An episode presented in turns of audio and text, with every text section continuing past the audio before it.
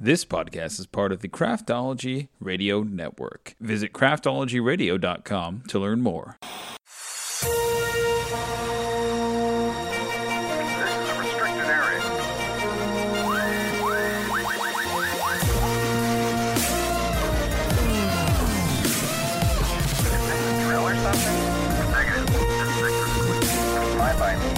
Is a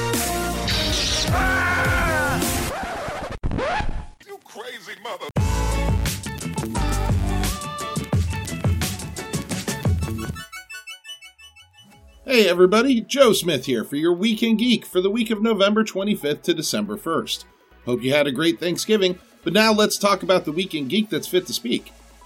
In movies, the Department of Justice filed a motion in a New York federal court to terminate the Paramount Consent Decrees, a series of legal rules from the 1940s which forbade the companies making the films from owning the theaters that screened them.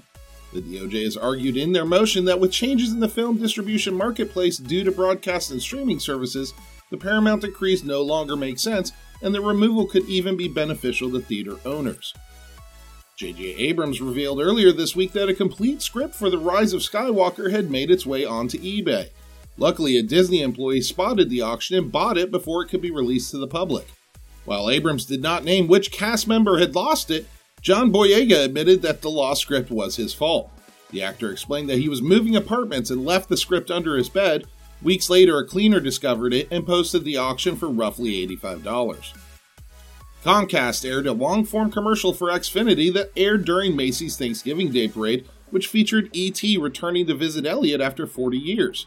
Henry Thomas, the actor that played Elliot in both the original film and this commercial, stated in a press release the audience is going to get everything they want out of a sequel without the messy bits that could destroy the beauty of the original and the special place that it has in people's minds and hearts.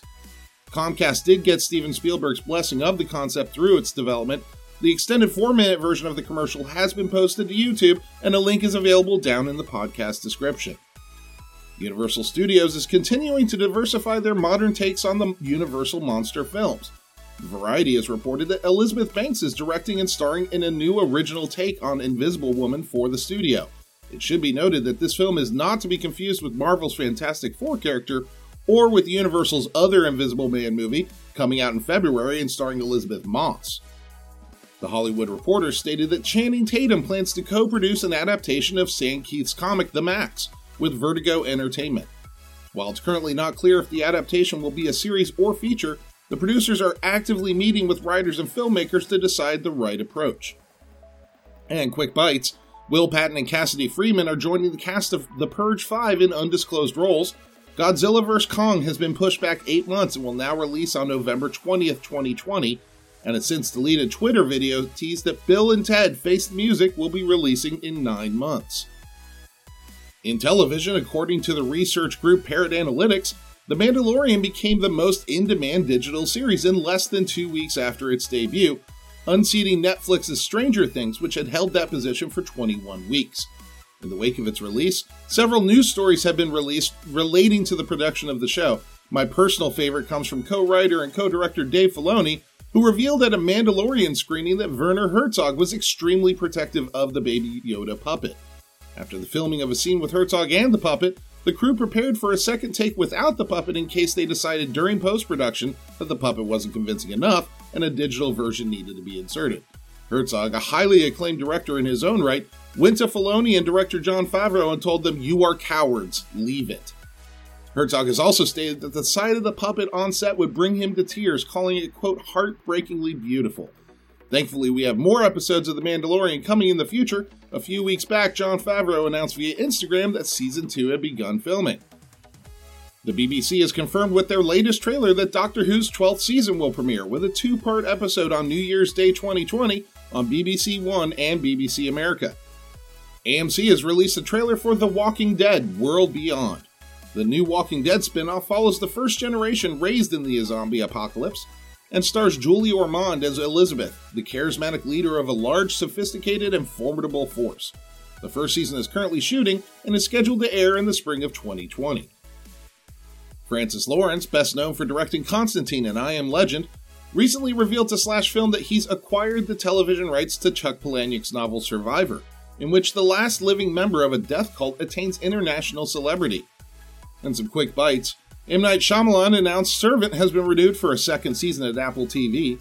Strange Angel has been canceled at CBS All Access after two seasons. And sadly, both Joel Hodgson and Jonah Ray Rodriguez have confirmed Netflix has canceled Mystery Science Theater 3000.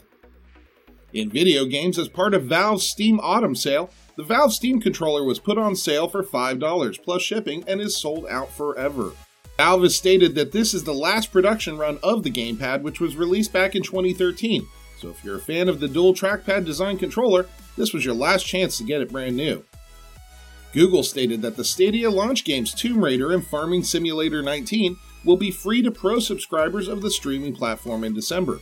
In addition, any Stadia Pro subscriber that has purchased either game since Stadia went live is eligible to receive a refund for that purchase.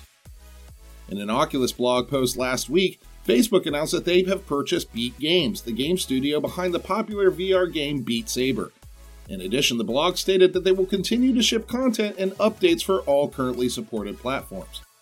A Resident Evil 3 Nemesis remake is in the works from Capcom and will reportedly release in 2020. And that, folks, is your Weekend Geek.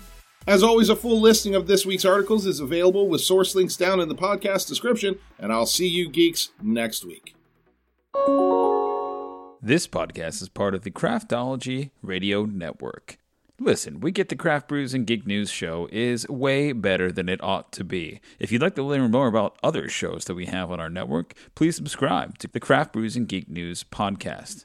Visit craftologyradio.com to learn more.